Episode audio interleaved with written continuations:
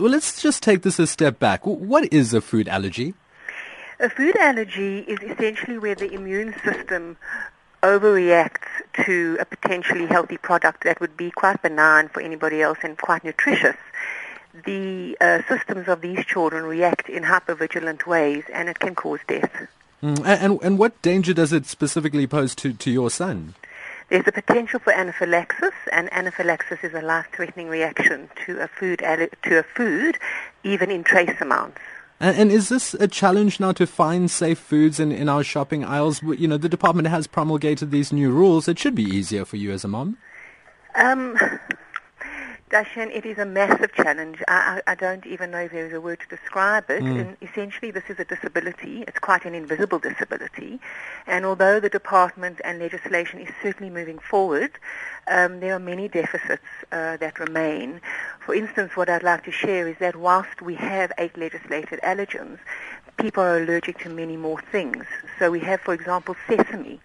Now, sesame is probably one of the world's largest emerging allergens, but it is not legislated in South Africa, and no company has to disclose that on any label, which means that for people buying products, even though the, the, the, there are the eight listed um, ingredients or uh, allergens on the product, they don't know if sesame is in the product or in the factory, or there could be cross-contamination.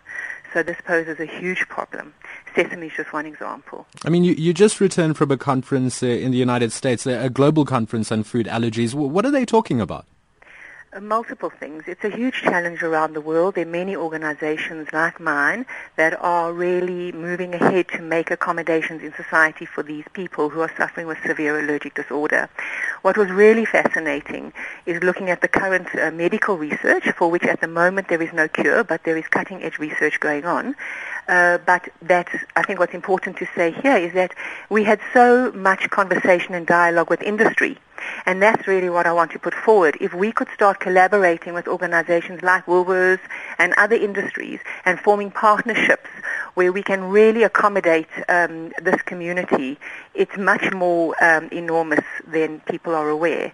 Then, we, then there's tremendous hope, and I was exposed to wonderful dialogues, airline industries, food industries, um, across the board, uh, where we're starting to look at what can we do to really accommodate these these um, adults and children. Hayley, I mean, awareness of food allergy seems to be growing among us right now, but but are we also becoming more allergic as a society? Is is that also why we we're needing these policies and conferences? Yes, I think I think it's not just an awareness. I think there is uh, certainly the research shows that there is a grow. It's grow. It's doubling every ten years. Hmm. Hospitalizations are increasing sevenfold.